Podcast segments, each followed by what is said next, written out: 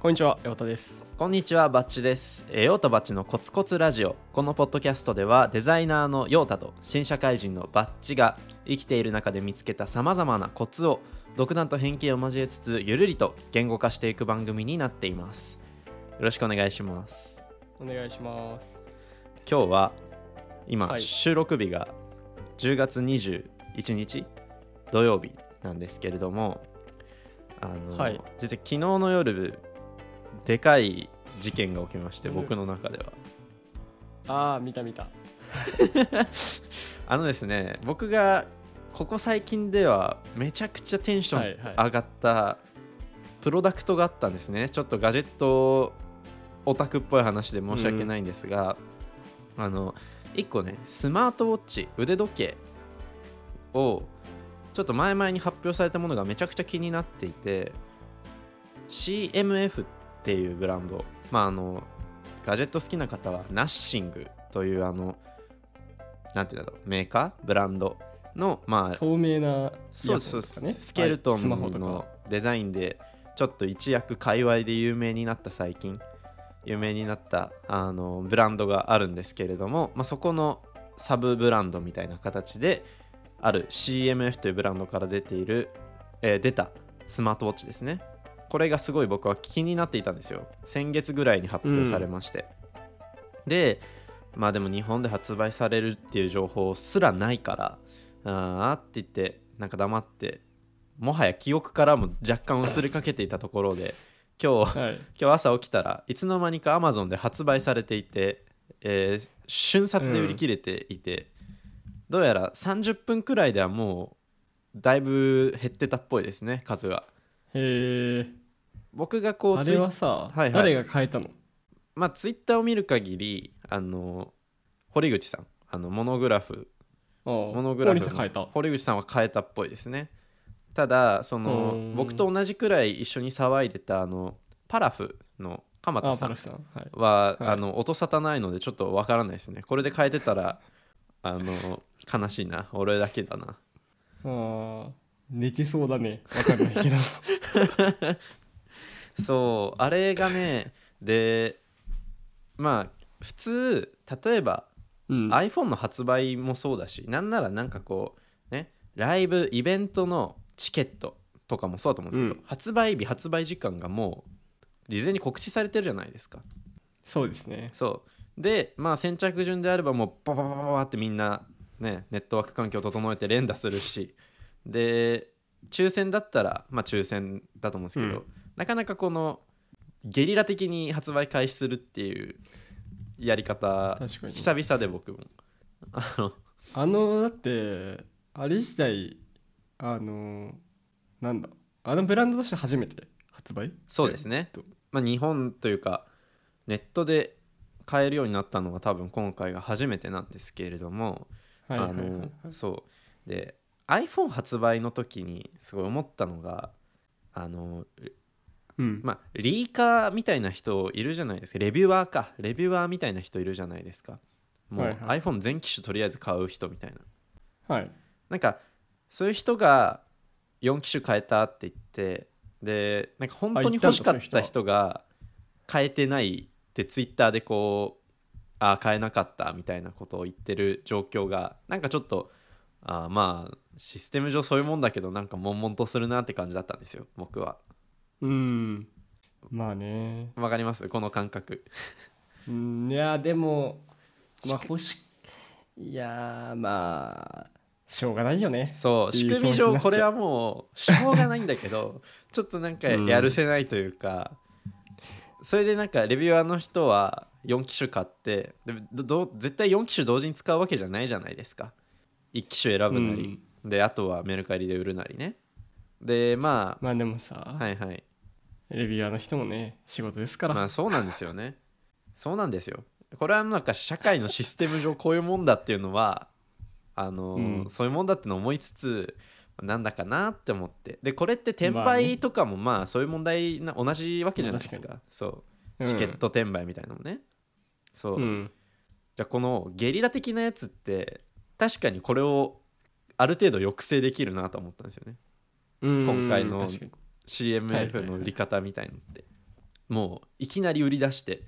で、はいまあ運が良かった人が買えるみたいな感じですよねそれを見つけたそれを見つけるのが早かった人、こういうゲリラ的なのってなんかその今まで何先着順、抽選順になんかあーなんだかなと思ってた自分がいざこのゲリラ式で外した時になんか これどこれなんか自分を反省するしなんかどういう気持ちになればいいんだろうってすごい難しくなったんですよね。うんまあでもまあ結局買えなかった方はそうですよ負けなんですよ。抽選順だろうがゲリラ順だろう が敗者は敗者。敗者は敗者そそう。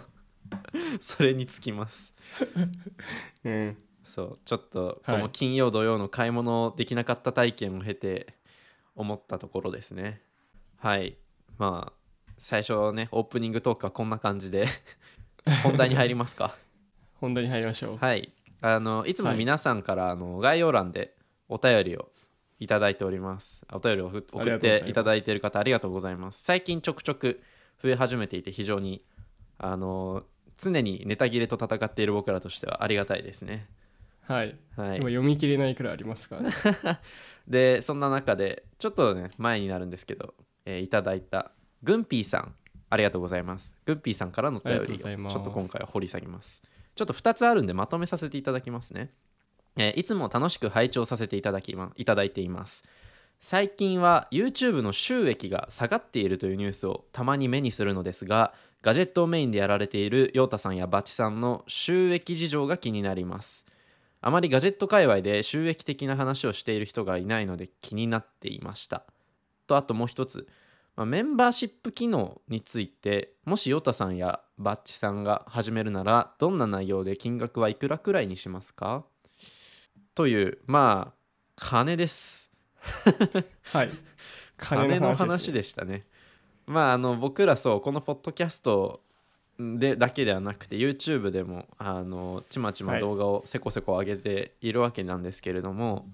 はいまあ、当然ちょっとねしあの収益はいただいているというところでまず、まあ、なかなかこういう話しないですもんねお金の話、うんうん僕らの間でもしないし別に外に向けてもしないしうん陽太さんやバチさんじゃあちょっとおお便りの質問収益収益事情ね収益下がってますかって下がってるの実感しますかって下がってるのは実感するあーそれどうあなんかごめんえてか収益にも種類があるじゃないそのアドセンスの話なのかその、まあ、案件みたいな話なのかまあでも YouTube の収益っていうと多分アドセンスというかあの YouTube、うん Google さんからねの広告ねもらえるお金です広ね告ねはいそれは下がってないなんか、えあーのどこからあんまり見て下がってるかっていうのがよるけどな一番いい時からしたら下がってるけど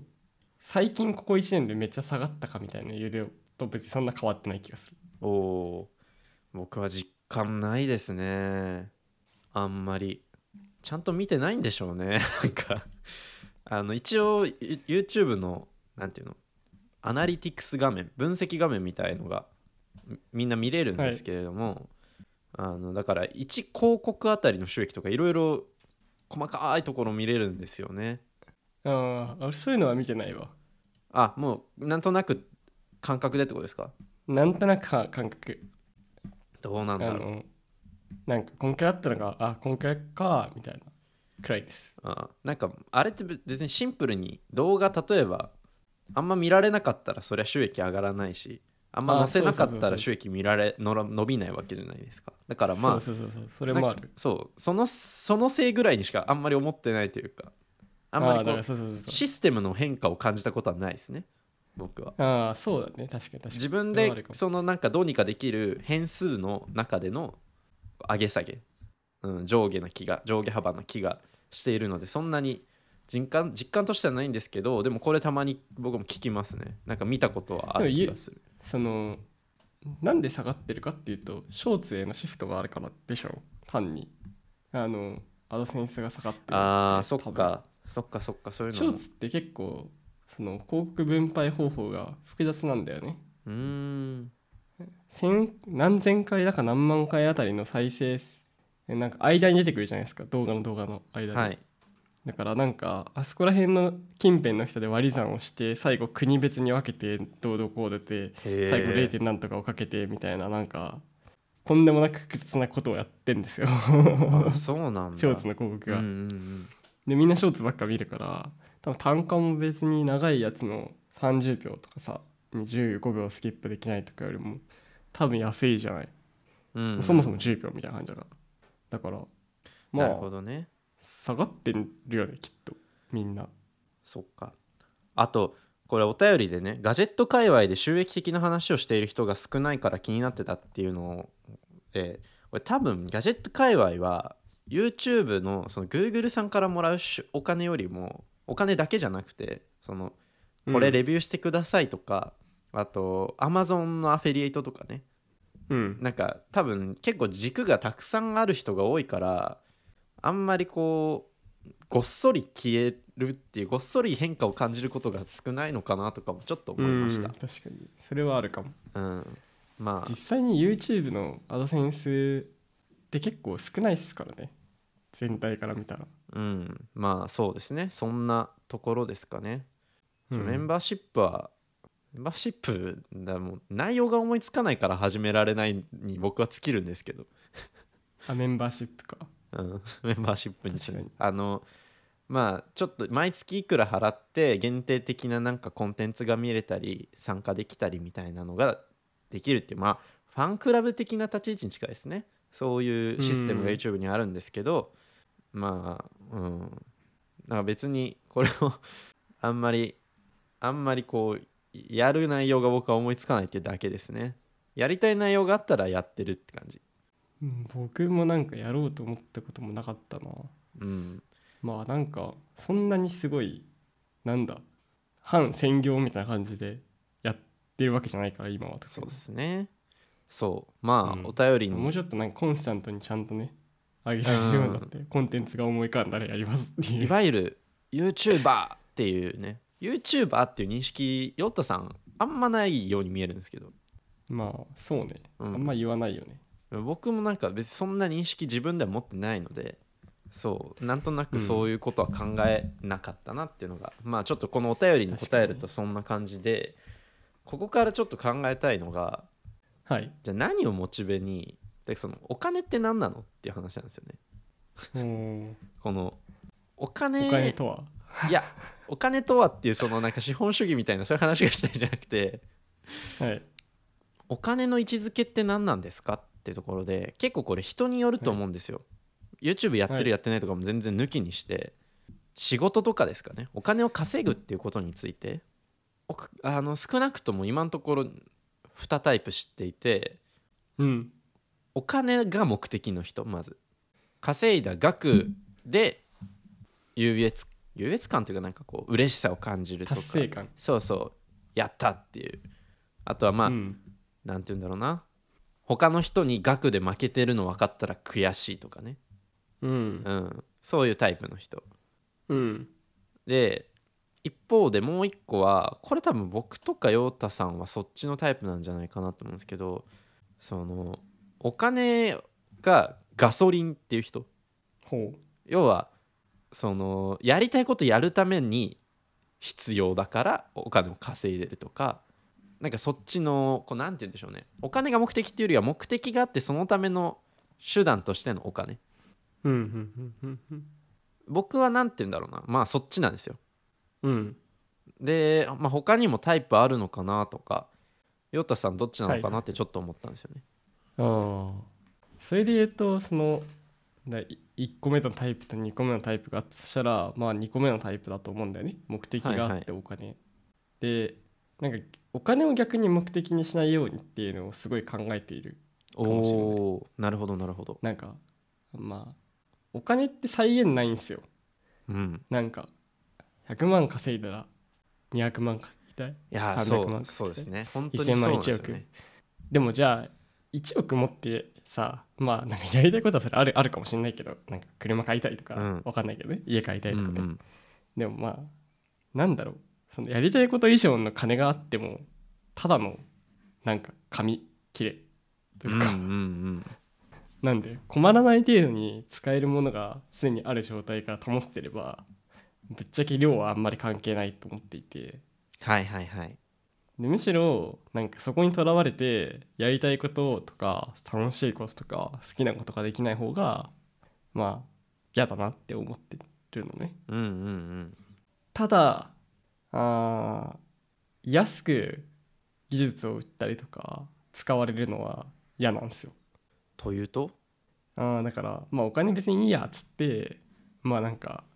適正価格以あ下ーなでるほど何か労働をするのは嫌なんですよううんうんうんはいはいはいはいはいそこは結構あの市場感みたいなのは結構なんか見るかもね あでもそれめちゃくちゃおわかりますあの安売りしないって意味でなんだろうなこれはじゃあちょっと YouTube のちょっと若干生々しい話になっちゃうかもしれないですけどはいあのこの案件をじゃあねえっと1万円で受けてくださいって話がはいあったとするじゃないですかその時に、はい俺は5万円欲しいから5万円でややらせてくれっていうわけじゃなくて自分の価値が1万円として認識されるというか、なんかそのなんていうほのう安売りしない価値を安売りしないっていう今のヨタさんの話の延長でなんかこう、その金額が欲しいとかじゃなくて自分の能力とか価値をしっかりこう決めるための自分の中でこうなんて言うんだろうな枠を持っとくための定規というかねそう上下を持っとくためのこう金額として交渉したり提示したりするっていうのは僕すごい確かにありますねうんわかる俺だって受けないもんもうどんないいあの案件だろうがうん金額合わないと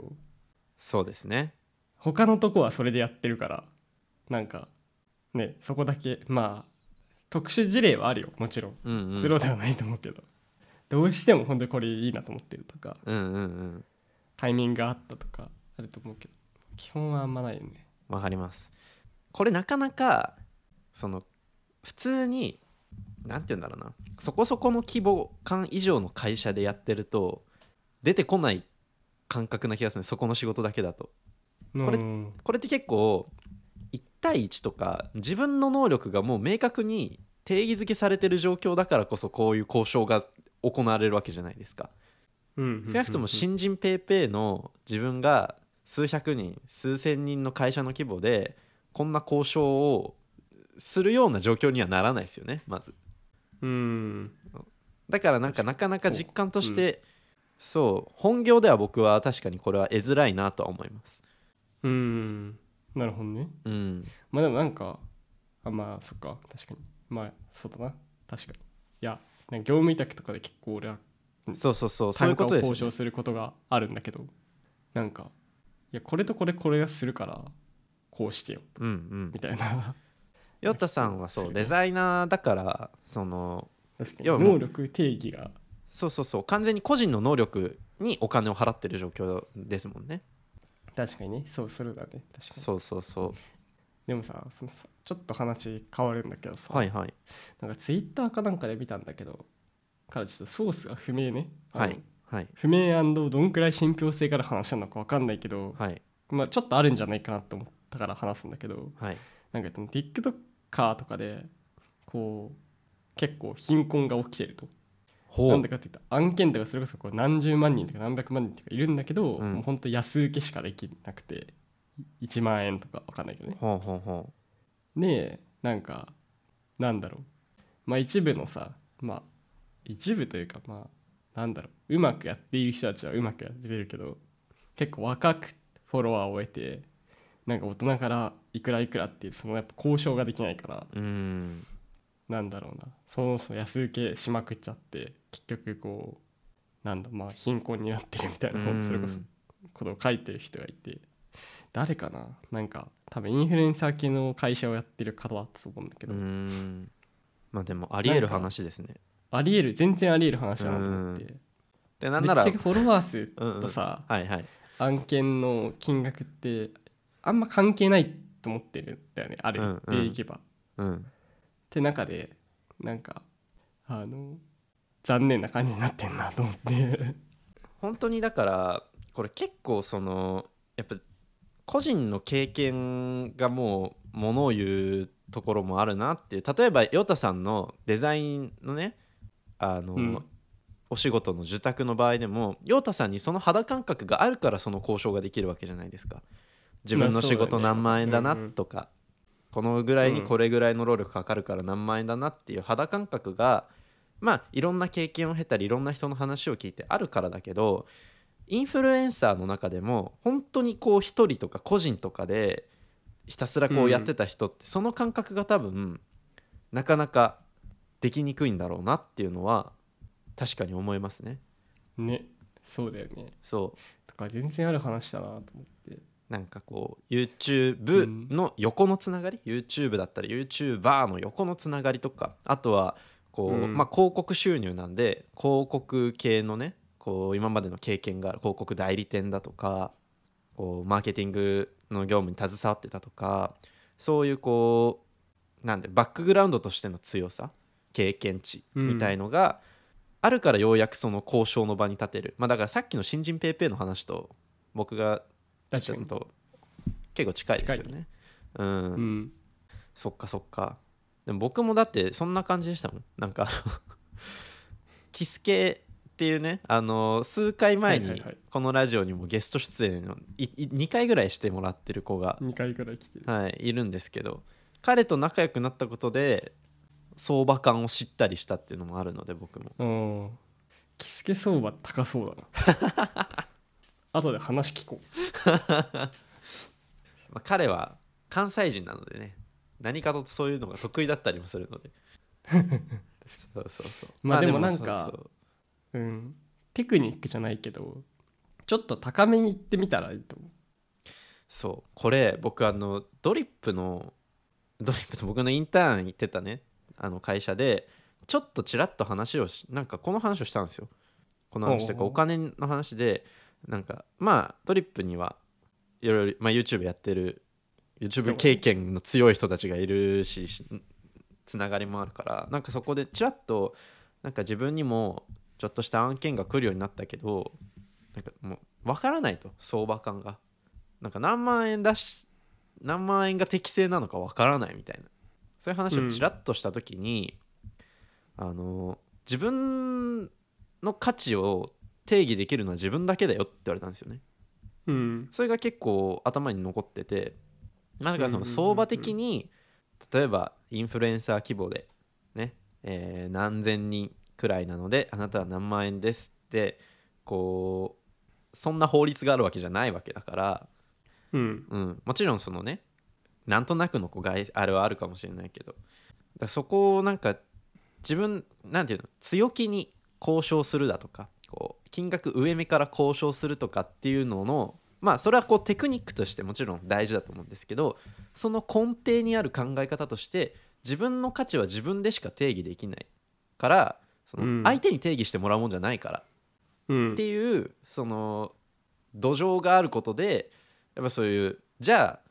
なんかいくらって来た時に全部強気に言うんじゃなくて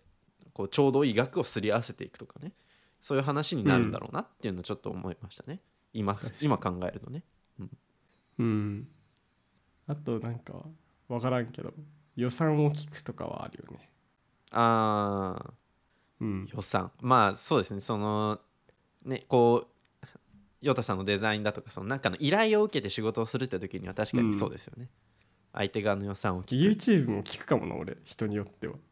予算マーケティング予算ってことですかなんか全体の予算とかあー何人くらい頼もうと思ってるとかなるほどあと頼む人聞くわ誰に頼むのか他へえそ例えばなんかそういうところからどういう情報を得てくるんですかそういうのを聞いてあーなんか何を知るんですか陽太さんはうんなんかこの人とこの人やるんだったらなんか嫌だなとかあーなるほ ど自分やんないやりたくないかなとかまあ、うんあるしうんうんうんまあなんかこの人たちはどうどうこう見てんだろうっていううんうんうんうんその何個か分かるじゃんだから自分のチャンネルにも多分何人かユーザー層がいるじゃないですかはいはいどういうとこにこう届けたいのかっていうのがなんか聞くと分かるじゃん、ううう他のチャンネルもこんな人そう多ですねそうだなっていうのがなんとなくの相手のこう感覚はつかめますよねうんどのくらいの熱量とかどのくらいのこうどういう人をターゲットに与えあの届いてほしいかとかねそうだねそうそうそう、なるほだどからまあ一個聞くっていうのはまあなんか割とちゃんとしためなした企業だったらズームとかするかも一回あーなるほどなるほ30ど分とかうんうんうんでいろいろ話すなんかちょっとメールだと聞きにくいから確かに全部メールで進みますよね YouTube の案件だと特にね、 本当にさなんかななんつうの別にちっちゃい額じゃないじゃないですか、はいまあ、言うたらガジェットが何個か買えるかもしれない額うんとかでうんうん普通に案件をやこなす中でなんかこういきなりメール来て向こうからうん「こんにちは」っつって、うんこういうの紹介してもらえませんかね、うんうんで予算こんくらいでこんくらいで作ってほしくてみたいな話とかはいはいはいでまあじゃあこっちとしてはこんくらいだったら受けられますみたいな会話をしてそうですねでこう納品というかさ公開まはいではいはいこうやり取りするじゃん、はいなんか商品の説明送ってくれたりとか、うんうんうん逆にこっち原稿送ったりとかそうですねやり取りあしのます間違いないかチェックをしてもらうようにね、うんうんそうでまた公開前に限定公開で送ってとかうんうんでチェックしても編集ミスないか見てもらってとかっていうのをまあ結構やるじゃんはい振り込まれるか心配な時あるよねたまにまあ長いとね確かにね相手さ会ったことないしさ、そうですねメールでしか知らないからうんそれは確かにちょっとあるかもな何度かにやってる人とかはあの長くやってるといるからそういうのはあれだけどうんなかなかなんかたまに心配になるわうんたまに心配になるわ話になっちゃった結構 YouTube の格論的な話が 多かったよねまあ確かにねだでもそのナンバッチのそのお金のあのガソリンっていう話はさもうちょっと深掘るとどうなんですかなんかこれはえっと実はあのどっかで見た言葉を結構そのままパクってきたりするってダサいリソースなんですけどお金はガソリンっていうあ多分検索しても出てこないんじゃないかなあのあでもおの金はガソリン結構あるよあありますうんまあでもうも23個しか出てこないけど、うん感覚としては僕はこれドンピシャだなと思ったのでそうあのーそのまま使わせてもらったんですけどまあ本当にそのままでガソリンだけあってもやっぱ幸せには感じないんですよね少なくとも僕はガソリンどんだけ持ってる、うんお前よりガソリン持ってるわとかあガソリンこんなに持ってるから安心できるとか、えどう使うのっていう話だよねそうそうそうこそはう難しいお金はそれはもう本当にそうだし僕は多分ずっとミスってますそれは 使い方貯め方はなんてもう僕はずっとミスってます多分生まれてからずあっそうと けどあのまあ少なくともそのやりたいことのために欲しいもののために使いたいっていうのはまあ一番あるわけででうんなんだろうなそう貯金額がモチベーションにならないタイプでしたね僕はあだから貯ー金あができなでいでもそしれょはなるな なるなはそう最近気づいたんですよいはいなんかかなんか例えば何かの体験に使うとか何かのものを買うのに使うとまあ手応えがあるじゃないですかあこれちょっと次回の伏線にしたいな手応えがあるんですよん手応えのコツ急にうさんくさいけどいやこの手応えが僕最近気づいた結構重要キーワードでほうなんかを自分が何かした時にちゃんとそれに対する、えーっと反応というか手応えというかフィードバックというか見返りというかなんかそういうものが返ってこ来ないとやる気にならないんですよね僕うんうーんそれが結構行動自分のなんか動く原動力になってるなっていうのは思って、うんそうそうだかあのら気づけたのは良かったねそれそうそうそう。っていうのも一個何かこうガソリンっていう話の延長線上にあるか感覚かなって思います僕は。なるほどそれで言うと俺貯金大好き人間だからな偉い本当に尊敬します僕。でも貯金よりやっぱが最近頑張って投資信託やりたいですねちゃんとあーあそうだそうそうそうそれそれそれあのそれなんですよそれで気づいたの積立 NISA を僕はやってるんですよああうんうんまあ2年ぐらいもうやってるのかなうんでそこそこの金額になってでうんまあ投資信託なんでプラスマイナスが出るじゃないですか出る結構なこの前なんか友達と会ってなんか積み立て NISA やってるみたいな話になって久々に見たら結構プラスになってたんですよねもうどんくらいになってたんですか ええいっぱいまあまあいや結構結構なってたんですよまあ僕の感覚としてはこんな行くんだみたいな感じだったんでうんえーまあ、何万とかじゃなってたって感じかうんうんうんそうそうそうで友達はめっちゃいいじゃんみたいなうん思ったけどなんか僕そのこれひたすらただその3万円ぐらい毎月勝手にクレカから引き落とされてるだけなんでなんか何もうん何もないこうなんか何も感じなくてやっぱそのこの金額が増えることによる喜びはそこまでなかったんですよねうーんやってないし自分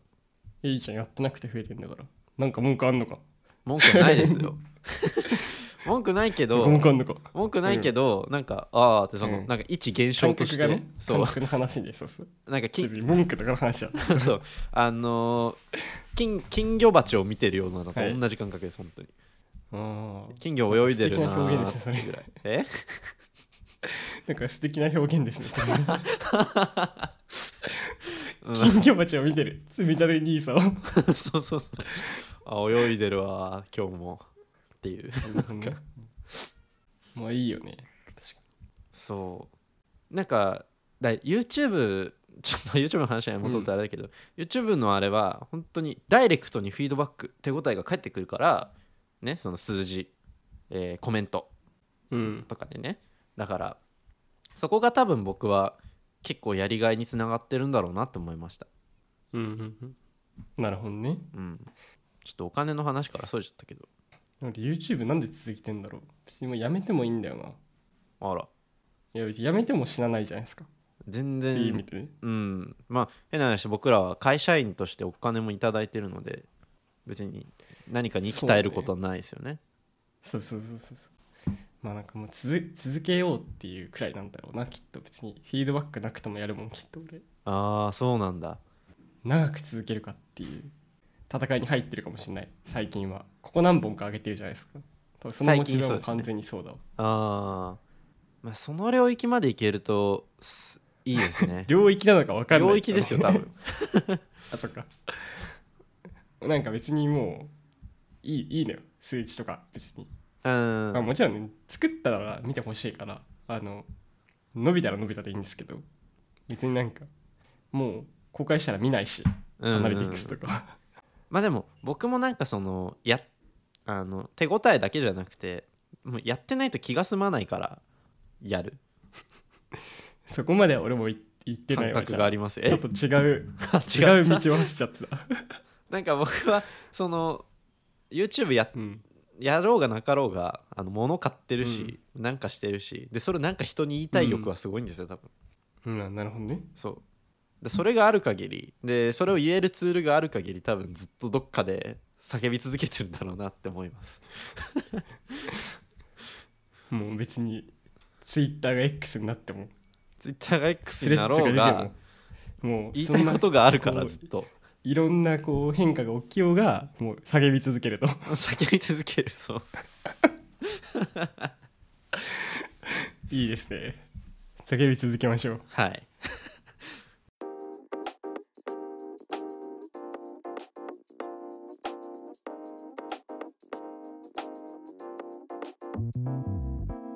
エンディング。はいエエンディングですかンディングですねちょっとお金の話という話からかなりいろんな話につながっていきましたけどでもなんかちょいそうちょでいすねキーワードはお金に関しても出てきましたねうん。なんかやっぱ、ちゃんと YouTube やりたいよね。なんか話してたら。最近ちょろちょろやってたけど、9月は。そうです3、よ4本出したんで。うん。なんかねガジェットの秋です からね。テクテンバーですから。なんかガジェットの秋って言ってる人を見るとすっごいオタク感感じるんですよね 僕ガジェットの秋とあと海外軽の軽沢正義ああ軽さは正義ででも実際なんかここら辺のワード聞くとあーこの人ガジェットオタクだなっていう感じを受けます印象をまあテクテンバーですからうううテクテンバーだからマジで海外でも言ってんだからみんなテクテンバーテクテンバーっつっていやしんどいなちょっとちょっとしんどいなえまあいやそうもうですはいあれが言ってんだよ MKBHD が有名な人ですね世界一一の番、うんちょっそうと注釈を挟んでくださいテック一応えっ、とマルマルキス・ブラウリーブラウンリーかはい本名がえ29歳なんだこの人マジへかえまあ、ガジェット界の、まあ、レジェンド的なもうチューバハーリウですッねドスターみたいなもんですよはいは本い当にいいよね好きなんだよな彼の動うーんそうです画おしゃれねはいはいあそうポッドキャストこんな感じでですねグンピーさん今回ありがとうございましたありがとうございましたのーそれこそあんま普段聞かないような話をこうやってできるのもポッドキャストの魅力の一つだと思うのでぜひ皆さんから、まあ、大概の話はあの OK なのでぜひコメント質問 逆にダメな話あります、あんまない気がするまあ、あんまないけど多分まあ話さない場合もあるよ、うん、まあちょっとぜひねあの試しに送ってみてもいいと思いますしぜひぜひはいよろしくお願いします、でちょっとさっきちらっと話した手応えに関してはちょっともう少し話したいのか思ったり思わなかったりするのでもしかしたら来週のテーマ確にかにもう今僕話し切った感じももしかしたらする来週してるかもしれないので、まあなんか他のねあのお便りも来てますからはいはいそうお便りあメールのもそうだしちょっとあ読まれなかったわじゃなくてちょっとね待っていただけるともしかしたらっうんてこともあるのでぜひぜひ気長に23はさっきくらい、まあ、全 然あのそうそうそう一気に来かたかりるこもとするのでがね時差があるんで、はいぜひだから1ヶ月くらいかかる場合もあるのかなああそうですね送ってから公開とかいろいろさ公開までするそとうね喋るのはそう2そう週そう間そう後くらいとかそうそうそう1週間後に喋れるけどそうそうそうこれさ収録から編集まで編集というか公開まで1週間ぐらいかかってるのであのちょっとそのタイムラグも考慮していただけると嬉しいです、そうですねはいなのでまあ1ヶ月くらいはかかる場合があるよそうですねっていううん まあじゃあ過ぎても全然喋る気がするのでまあ気長に待ってくださはいい、お願いしますぜひ引き続きよろしくお願いします、はいじゃあ今日はこのお願辺いしでますバイバイバイバイ